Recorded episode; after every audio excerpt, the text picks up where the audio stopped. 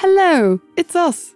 I'm Melody Hansen, editor in chief, and next to me is Lynn Wachken, managing director of the Lëtzebuerger Journal. Why can you listen to this podcast for free? Well, we want to give you a sample of what we do. Did you know that you can read or listen to all of our articles in French, English, and German? Even our podcasts are multilingual. We do slow news for everyone living and or working in Luxembourg, and we don't bombard you with news. Instead, we present you with the full spectrum of issues that really matter, whether it's personal stories, politics, culture, finance, and everything in between. And now, enjoy the episode. We get back to you later.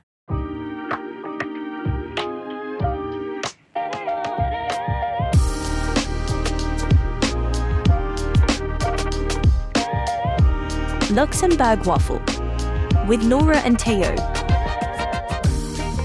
Hello, everyone, and welcome back into the warm embrace of the Luxembourg Waffle on this scorching summer day. uh, I'm your host, uh, Teo, here to chat about the multicultural aspect of living in Luxembourg. As ever, I'm joined by Laura, who looks like she's melting under the sun. Laura, how's it going? It's really warm. I'm actually scared to drop the mic because my hands are so sweaty. So let's hope it doesn't happen. yeah, hold on tight to that mic.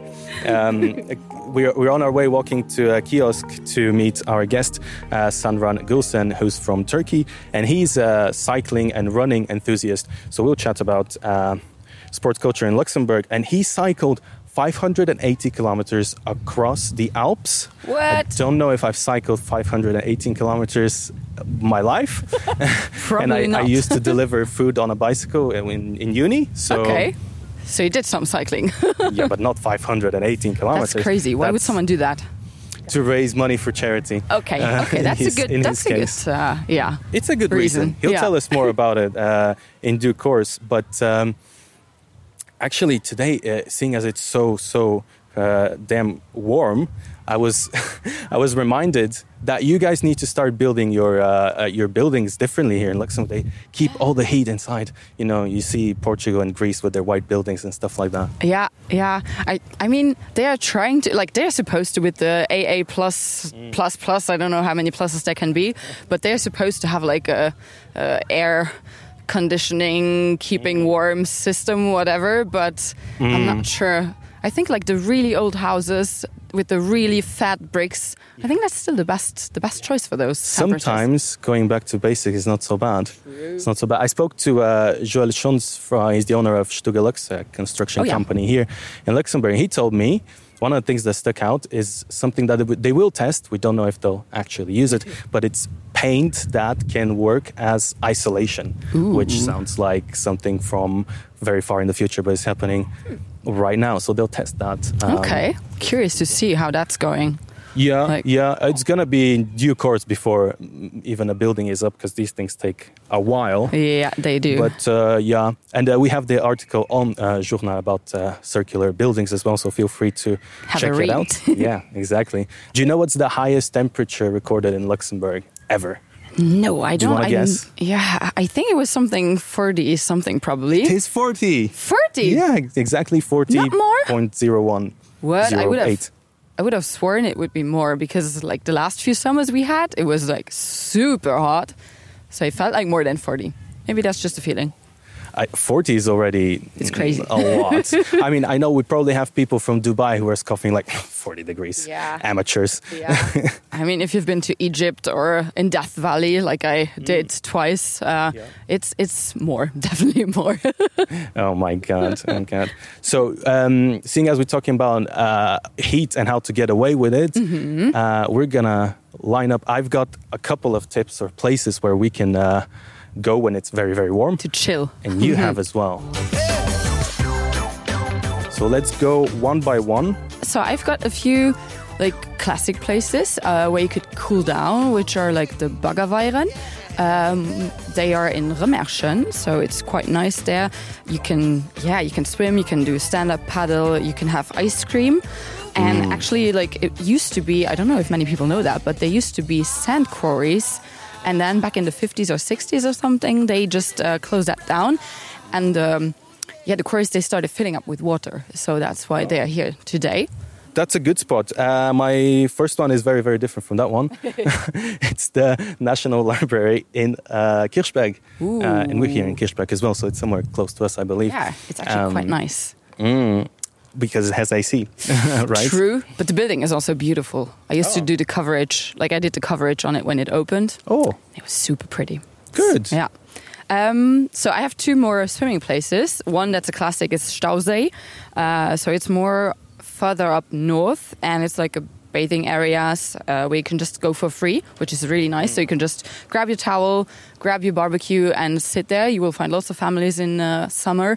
Yeah, my favorite spot there is Lultzhausen. So you have the youth hostel there, and you can also rent, I don't know, kayaks or whatever, do diving Oh, lessons. So that's a nice place, but it's also a classic. Um, and then I have one where I I feel like it's related to my childhood. That's why I like it. So I have a nostalgic um, Okay. vision of it. It's Gaalgebierg in Esch, the animal park. Do you know it? Yeah, yeah, I've been there. It's very Ah, nice, actually. It's so nice. My other one uh, was uh, which is a very obvious one. You can go there for a walk. They even have running trails as well. And my last uh, suggestion is uh, Pulvermühlen, which is a uh, kind of a neighborhood here in, in, in Luxembourg. But there's a very, very long uh, cycling route there under the shades of the trees, and there's a uh, river uh, across, uh, not across, but on the side, and uh, it's it's just so nice. You just uh, go through. You can start the trail from even. It's very close. to the entrance is very close to the center of the city as well.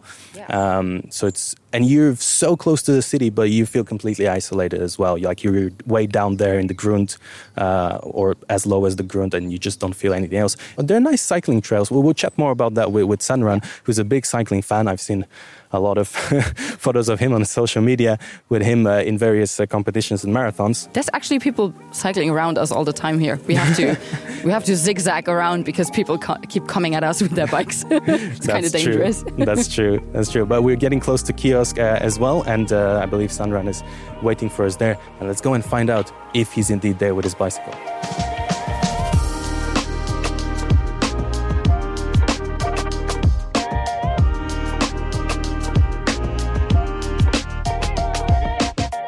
We're back at Kyosk. Uh, Laura, myself, and our guest Sanran. Uh, Sanran, welcome to the podcast. Thank you.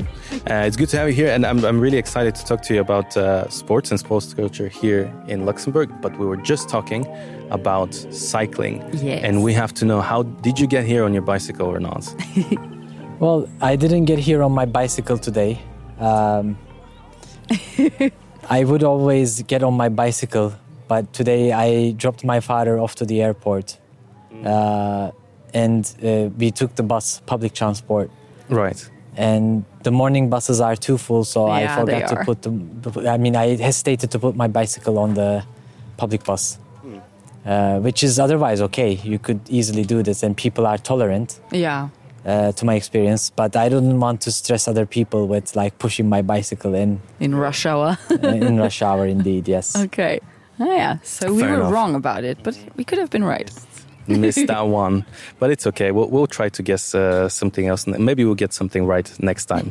um, but um, on, on, the, on the topic of cycling and actually sports culture, I feel like Luxembourg is kind of a sporty uh, place. I see all around people. We're in in, in uh, Kirchberg now, in uh, the park behind Kyosk, and I've seen so many people here doing yoga on the grass, or people walking around uh, with with their yoga mat, going to their class, or I don't know, you have your CrossFit bros and things like that, and running as well, of course, uh, because I found out uh, about you from the uh, Fat Betty run, Dot Run Collective. Uh, how did you get into that, by the way? Uh, that was a weird story. So I many years ago I did my first marathon. I think it was year 2017 Okay. uh, in Luxembourg. And I saw a couple of people running with Fat Betty t-shirts, and actually the, the name caught my attention. I was like, Obviously, you wouldn't, yeah. you would, yes, like fat, calling fat to a woman uh, after like Yeah. with a woman's name is like really uh, arrogant and Pretty unusual. So yeah. pretty weird. So I was like, what is this? And then I asked people, what is this? And they told me it's a running group, so it's a social. Uh, and then why Fat Betty? They're like, I don't know. It just came up probably. And then, like, I Googled it and I found a Facebook group. And I realized at that time they were like meeting up at 6:45 in Oh my god. uh, horror. p.m. oh, PM. Okay, okay. not morning. Okay. I, am I was not. I'm not waking up at that time. No. there are people that do that. They just wake up like two hours before they need to just to go running. I don't. I don't. I would rather run in the morning than in the evening, to be honest with you. Uh, yeah, but Yeah. that's just me probably. there, there are different sides of. I mean, there are different advantages. I think to waking up early, but like once you get used to it, it somehow works. And I tried both. Uh, but fitting the evening runs to the daily schedule is just easier. Yeah, I guess so. Yeah, it is. It is. You get quite a lot of people in the evening as well. I think there are a lot of people coming right after work at uh, Fat Betty, and you have a lot of expats, uh, a lot of locals as well. But it's kind of a cool place to mingle and meet people, right? Yes, yes. Uh, Well, i- i- let's let's be honest. If you meet at 6 a.m., 6:45 a.m., and do your morning run, even before work, you're not gonna end up drinking a beer after that. So if you want to socialize and drink a beer, grab some dinner, and then meet some people and spend some time together, the evening evening. time is a better Yeah. slot. Uh, otherwise, morning runs have also their like super high benefits. Majority of the running events, except the Luxembourg's famous ING, is uh, Right. in the morning. Yeah. Yeah, yeah. It's um, maybe it's a bit ho- um, Less hot. I d- less hot. Yeah, I a don't bit know. less hot at that time. I'm and not you're sure. not so worn out by the day, maybe also. I mean, I know a lot of people that do running to get some relief from stress and just to get their mind off work. So that makes more sense to do in the evening, I guess, because then you've had your day behind you. But yeah, in a competition way, I don't know if there's any benefits of doing it in the morning. I don't know. So how long you been in, uh, in in in Luxembourg, by the way? So I moved here in 2014 February, so b- about like nine and a half years. Right. So when you got here, did you like actively look for uh, sports communities or groups to just kind of socialize? Was that a way for you to to meet people? Uh, at the beginning, not really. So I wasn't a big runner at the beginning. Um, so I had a I had an injury. Uh, I fell down from staircase. So uh, I was immobilized. I ruptured the tendon in the ankle, and then for three weeks I stayed at home, and then like did some um, uh, physio Yeah. and the therapist told me after some time, uh, you have to go and run on uneven terrain Okay. on, in the forest and to get your mobility back again. That's how I started running. I had no clue. um, and then after like a few months, people told me, hey, you should do some competitions because they, that will motivate you.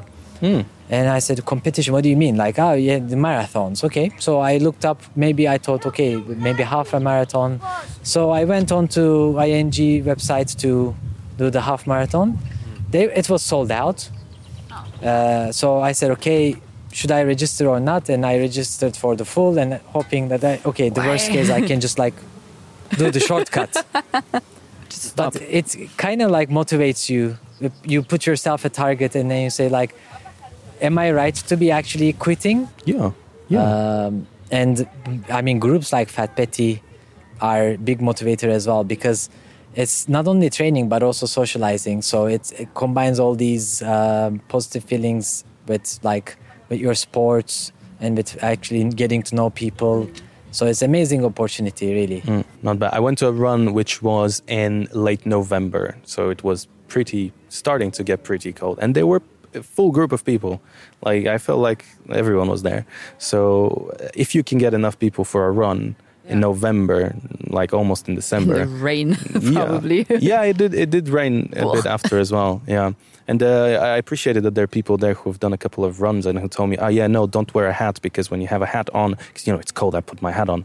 I think, no, no, you sweat and then uh, after you get sick because you know you're all uh, transpired, and when you get in the cold without moving anymore, it's not good. I, I'm a tough cookie. Like I'll go outside even when when it's like horrible rain, dark and cold. Uh, like uh, like in Sweden, I was running through the cold climate. I, I had runs that I that I recorded uh, when it was minus 27 degrees outside. Wow. Okay. yeah. Doesn't and- your your lungs like hurt from the cold air? Or The how? lungs, no, but I know now why Santa has white beard. it's frozen? Or? exactly. Oh yeah. So even your eyelashes, uh, everything, really. Wow. And there was one instance I was like, I had like pretty good gear on me. Yeah. So, but I was kind of like sweating inside the gear. So I had like gloves, but they were feeling a little bit wet. At some point, I wanted to take some pictures. I took my gloves off, took some pictures, and uh, wanted to put the glove back on. And glove was frozen. Ah, okay. wow. Damn, that that is. I have to try that. That sounds like a that sounds like a test, like an experiment. Yeah. Yes. Because normally when you run, you you get warm from the run, so you uh, you know, or you cycle, you get warm from that. Yeah. So just Yes. don't stop. Ju- yeah. Well, Keep You- running you- straight into the shower. yeah. well, there's no bad weather. There's bad gear. That's the mentality. Just to uh, pop one last question. You uh, have lived in Turkey, Canada, Italy. Maybe I'm missing uh, another one, and you've moved around quite a bit. How is uh, Luxembourg compared in terms of the sports culture? In uh, Just let me complete the list first. so yes, I grew up, born, grew up in Turkey. Uh, did exchange in um Canada. Moved into Italy. Didn't quite work out. Came back. Found a job in the UK, Oh, okay. and then uh, they sent me to the US for a year. Two years in the UK, one year in the US, and then came back to Turkey. Then moved to here. Oh, wow. That's the Um, list. Yeah. So three continents, five countries. Uh, well, Canada is uh, yeah as well six. Oh yeah, Luxembourg now. I think this is really comfortable. The the best thing about here is um, it's so welcoming. I've never faced any discrimination, and it's quite disappointing when you face it. Uh, it really kills all the joy of living in a particular country when somebody discriminates you for just being like I don't know black or white or Yeah, from a certain uh, country. yeah. Yeah, yeah. and um, even in the states I had felt it occasionally Okay. Oh, because there is like strict rules about discrimination. You can't even put a picture on your resume in the states. yeah, true. Yeah. But they have then like people ask you like very indirect questions. okay. uh, they they always find a way to go around. And here, this is the opposite. Like they're they're trying to hire you if you're disabled. I don't know. Like if Yeah. they they would be like, oh, this is diversity. Okay. diversity. yeah. Okay. So feeling this, uh, feeling uh, your neighbors are also uh, foreigners and uh, also welcoming is like uh, amazing feeling, really. Yeah, it makes and- you feel at home, I guess. No. Yeah. Yeah. And at the time, like the global uh, migration crisis, like things happening around the world, like feeling welcome as a foreigner in a country is, is uh, unbelievable, beyond imagination. So I really feel at home here for this particular reason.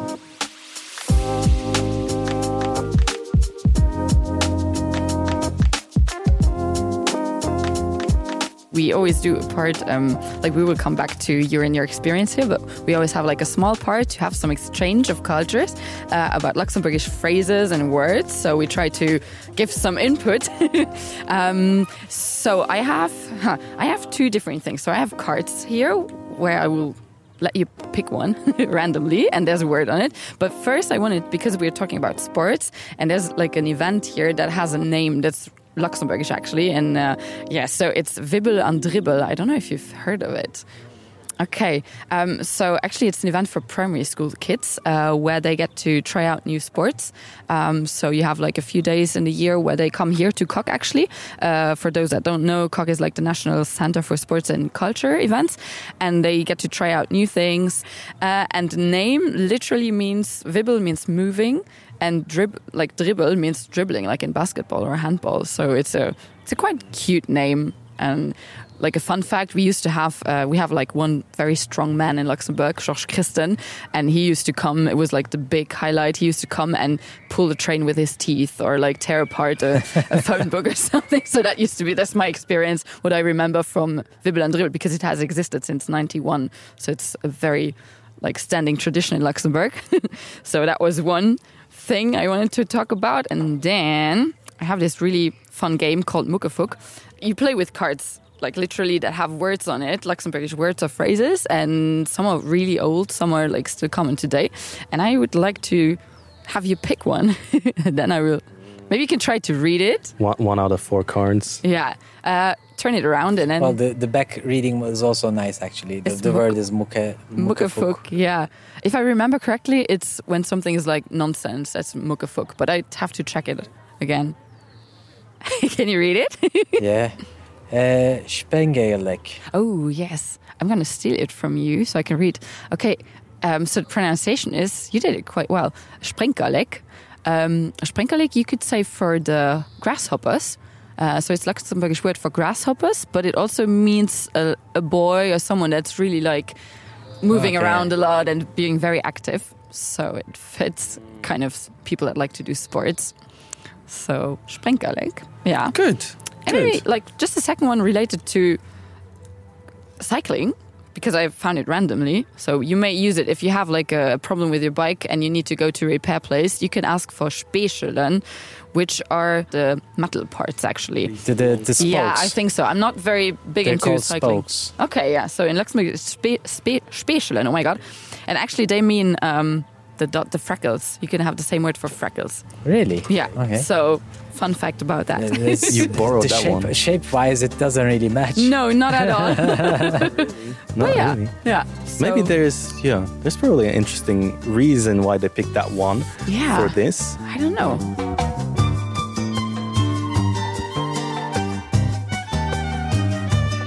And uh, moving on, we have uh, another small bit where we talk about uh, specifically the culture of our guest here. So we talk about Turkey here, and we have a couple of uh, stereotypes slash myths that you're going to confirm or refuse for us.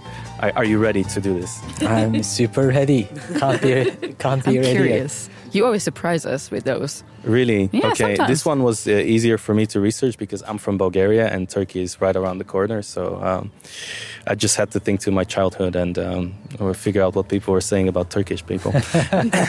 anyway, so the thing that stands out always, uh, which I'm pretty sure is not true, is that in Turkey, men can have like four wives. Oh, I wish. So you don't have four wives. no, not really. As a matter of fact, I don't have any yet, but I mean, still, no, that is not the case. Uh, so, Turkey, since it has become a republic in 1923, has adopted uh, Western rules. Um, so, it's a modern secular country. Although uh, at the moment there is a little bit of conservative government, still a secular country. So, absolutely not. not for not a harem. No, no, Well, that's that's okay. It used to be that way, and um, that's all right. that's yeah, You can live with that. yeah. It's probably fair. Otherwise, I would um, want for men too. You want uh, like a Yeah, if, if If- men could have like four women, like four wives. yeah, A woman can have like four four husbands, husbands. too. You're gonna have to have Oh. a really nice Fair salary fair. for these four men, Laura. uh, but maybe maybe you do. Maybe you have a big inheritance. Who knows? Fun fact: uh, whales have their own men harem. Actually, yeah, yeah, they're matriarchal animals, and they do have uh, they do mate with more than one male. Oh, okay. Which animal was that? Whales. Oh, whales. I didn't know okay. that. Damn, they it flipped it other way around. Yeah, exactly. So for them, is the grandmother is the uh, biggest and eldest of the family, is like passing on the genes and Mm, kind of like uh, bees. in the information and all that. Yeah, kind of like bees. A little bit like bees. Yeah. That's a good point. Interesting, interesting fact. Fact. We learned Um, something today. number two, women uh, walking around in burqas or having to be fully covered. Uh, well, they well not having to be no. There's quite a bit of social uh, pressure for some women, and some women coming from conservative families are asked by their uh, parents uh, at young age to cover. Okay, yeah. Uh, but it is also about like financial independence. I know people who have gotten their financial independence either even though they were coming from a conservative family they can say okay now I got my job I don't have the imminent threat of being uh, put in front of the door so I make my own decisions and I can open my head uh, it was actually forbidden to cover your head in public spaces, in uh, government offices, in public buildings, um, until maybe a decade ago. Oh, and wow. that Okay, was pretty uh, recent. that was one of the reasons why people chose the conservative government because it was also it, it's also quite a limiting factor for women like when they were pushed by their families to cover their heads but they can't go to the university Okay, yeah, yeah. uh, so what like they can be yeah they're excluded because they can't open up and not study so they can't get out of the circle uh, but yeah um, no you, do- you enough. don't have to cover your head if uh, if that's the case unless you're going to a mosque visiting a mosque Yeah, yeah. Uh, Yeah. then I mean, yeah. that makes sense, though. Yeah, I, I was in Turkey, like in at the beginning of the year for a wedding, and I was quite. I found it quite interesting because here you don't have that many people wearing like a full body burqa, um, and there I found it very interesting to see how groups of young women were mixed. So you had one wearing like a really black burqa where you could just see the eyes. The next one was wearing a crop top. Another one was just covering her hair with like a, a, scarf or something. So the group friends groups were mixed, which you wouldn't see here, I think. So it was really interesting for me to to experience this and to yeah just have all this mixture, which I really liked actually because it felt like everyone was free to express themselves the way they wanted to. I don't know if it's true for everyone, but yeah, it was Yeah, this is the case. The only downside is actually some people who were really covering themselves may not necessarily uh, be making their own decisions. yeah, yeah. Uh, but regardless, we have to give the women the opportunity to get out of their uh, vicious circles and educate themselves and be free. Yeah, yeah. Um, and once they have their uh, own independence, they can then decide on their own. yeah, choose. Yeah. So Yeah. the, the right way of solving the problem is not actually to fo- enforce people to open, but uh, give them the opportunity to make their own decisions. Yeah. Yeah, they can choose. They can choose exactly. Uh, another one which is probably pushed a little bit by movies. It's uh, camels and deserts. So people think that there are deserts in Turkey with camels. Are there? Uh, there are camels, surprisingly, but no, there are no deserts. And not as often as you could imagine. I've seen a camel first time in my life when I was a teenager. Surprisingly, in my father's hometown, which is uh, one of the western provinces called Aydın, uh, it has a coast uh, to the sea of Aegean Sea, and they in their village there is a famous uh, national uh, camel fighting contest. Oh, okay. That's w- the only time I saw a camel in my life. They- Uh, like fighting as in they bite each other or do they okay oh It's actually strange. They they need to be uh, on heat to be aggressive, so they they are kept uh, separate from the female, and the male gets like uh, competitive against to get one single female, and then they eventually get to fight each other. But um, there you can find camels, yes, but not on the street. uh, probably you can't get the opportunity to ride a camel uh, somewhere around Istanbul city center. No. yeah, definitely not. not with all that traffic in Istanbul. that would be like slowing down the traffic quite a bit Would be Well, for 10 seconds, yes, and then they will run over you probably. yeah. Poor camel. Yeah. Uh, last one. People think that uh, in Turkey people are very religious and they don't drink alcohol. Uh, this also it depends on the location. Uh, I actually didn't know until also teenager that drinking alcohol was not a good thing or haram according to Islam. Uh, but when I visited the in, the other provinces in Turkey, in the middle of the country, middle of Anatolia, uh, I realized you can't really find bars, and you can't the, the shops also they don't sell alcohol. That's true yeah. Uh, they need a they need a license and usually if there is one or two in one province that would be way out of town and where people go out and they would do like uh, they would still go there and drink. But um, if you go like the majority of the places you go you will be uh, served alcohol in any restaurant by default. Uh, and like the supermarkets also have it Fair enough. Fair enough. You have uh, also your national alcohol. Uh, yes Raki? rakı yeah Raki, okay. yeah, Um, yeah they served it at the wedding i was at huh yeah yeah So it is uh, 45% and we call it lion's milk in Turkish. Okay. Reason being, uh, it's a clear um, liquid, but what, you mix it with water to serve, and then once you mix it with water, it becomes cloudy white. Okay. Oh, that's why.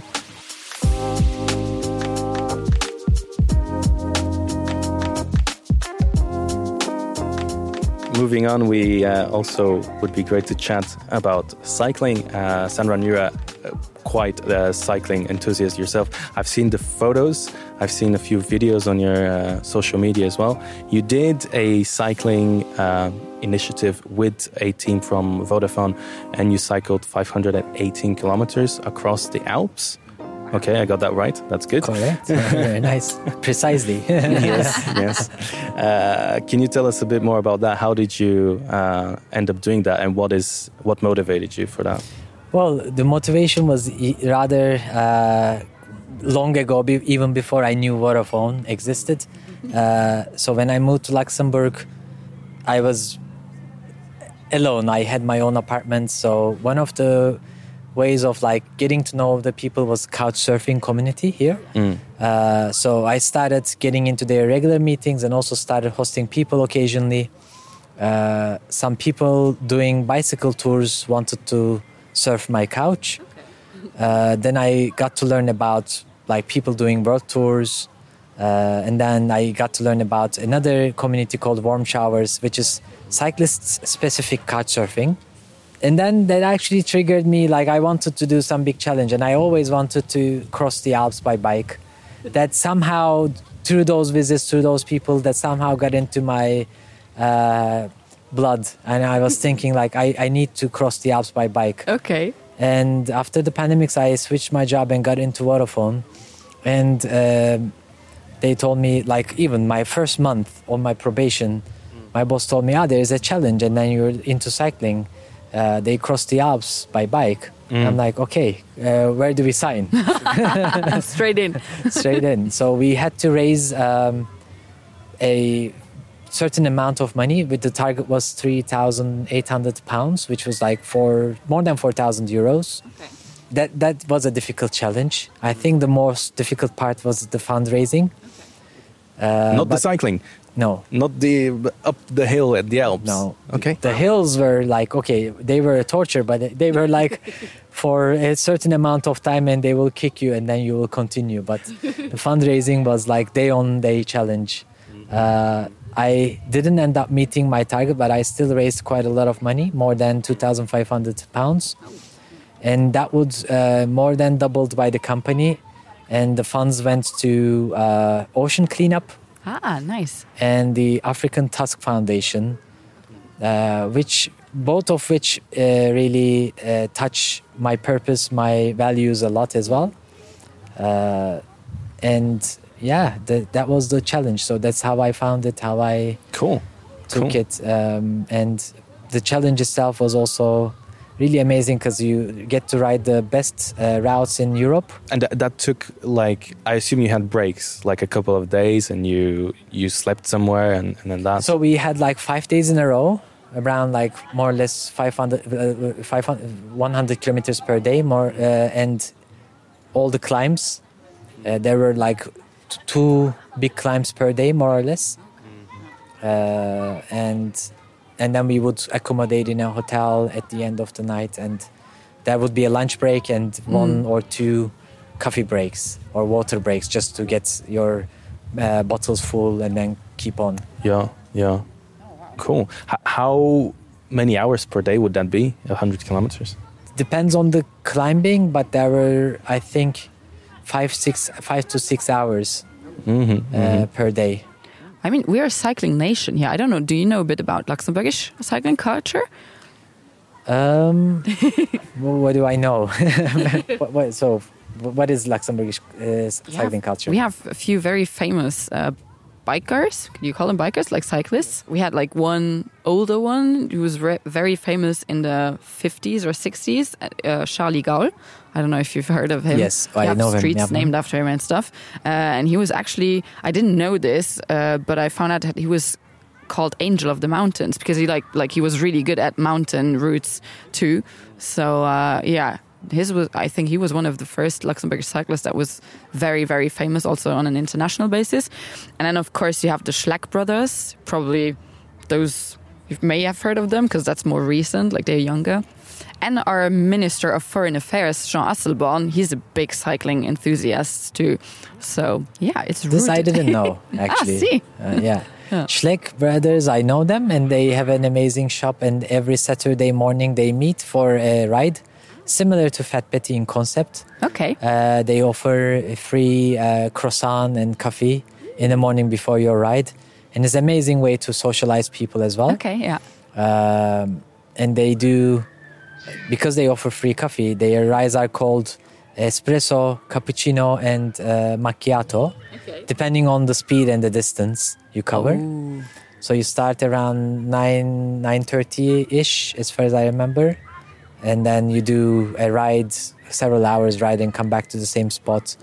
Have you done any of the trails in Luxembourg, like the Velo Summer uh, trails that were announced by the, with the maps by the? um, Yes, I've done I've done some trails like this. I've done pretty much uh, most of the national cycling roads. Uh, there is a website uh, that you can choose your sport and then uh, download the maps or the the online maps for your to import into your phone. You can download the apps that actually like open sourced maps uh, to uh, import those files and then you can follow them yourself as well. But there is good signage. Uh, the, the bicycle roads where they are maintained are really, really beautiful, really nice in Luxembourg.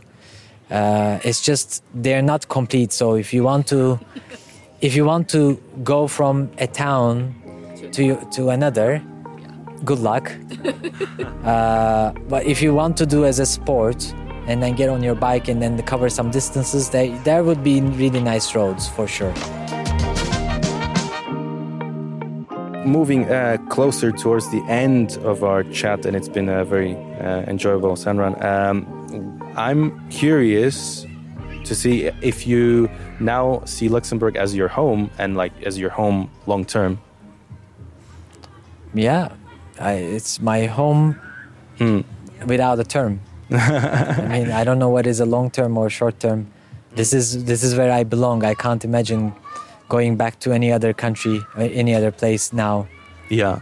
Well, Uh, closing in on almost 10 years of living here, you're probably. Was there a moment where you realized that this is the place where you stay?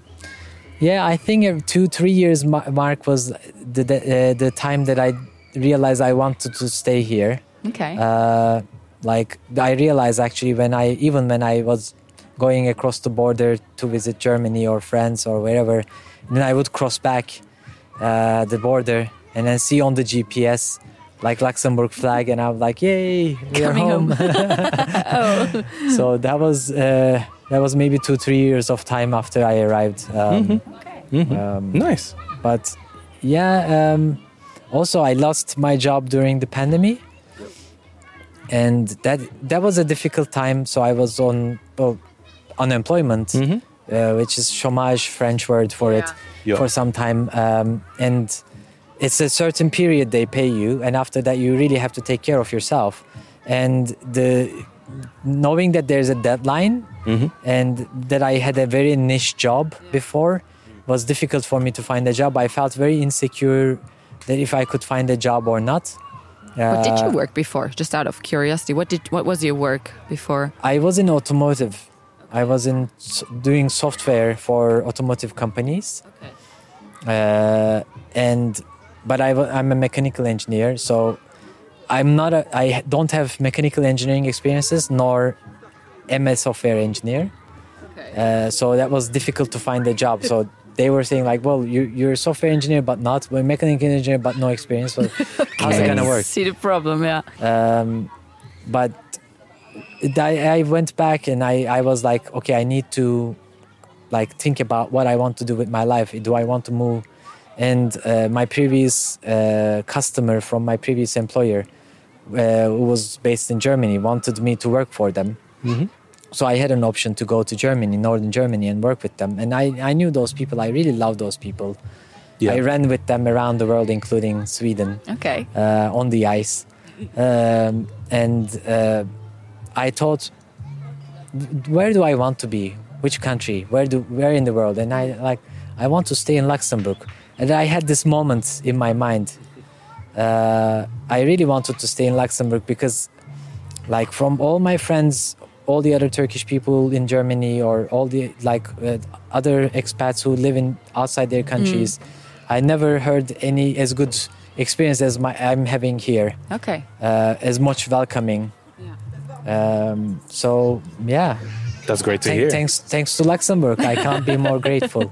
That's, that's nice. Yeah. It's how it's supposed to be, actually. But yeah, it's good if you have this experience.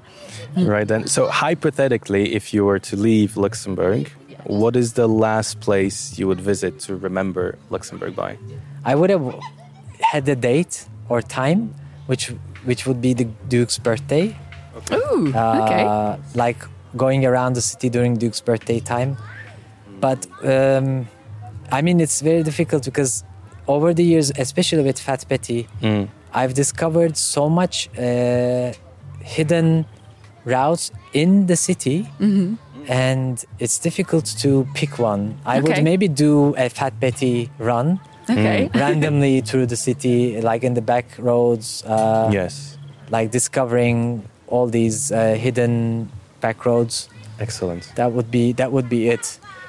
Like a combination of uh, forest, uh, the valley, the staircases uh, o- near the casemates, and uh, Yeah. or yeah. the historic center, and go down to Grund. Like all these combination, that would be the signature of Luxembourg for me.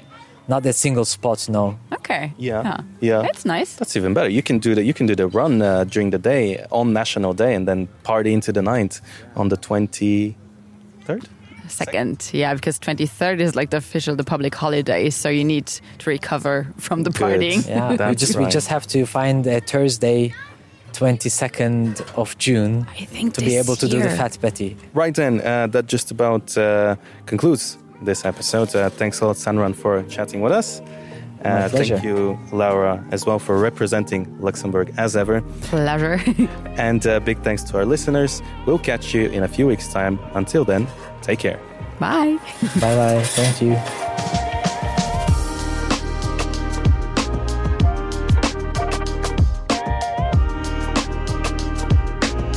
Luxembourg waffle.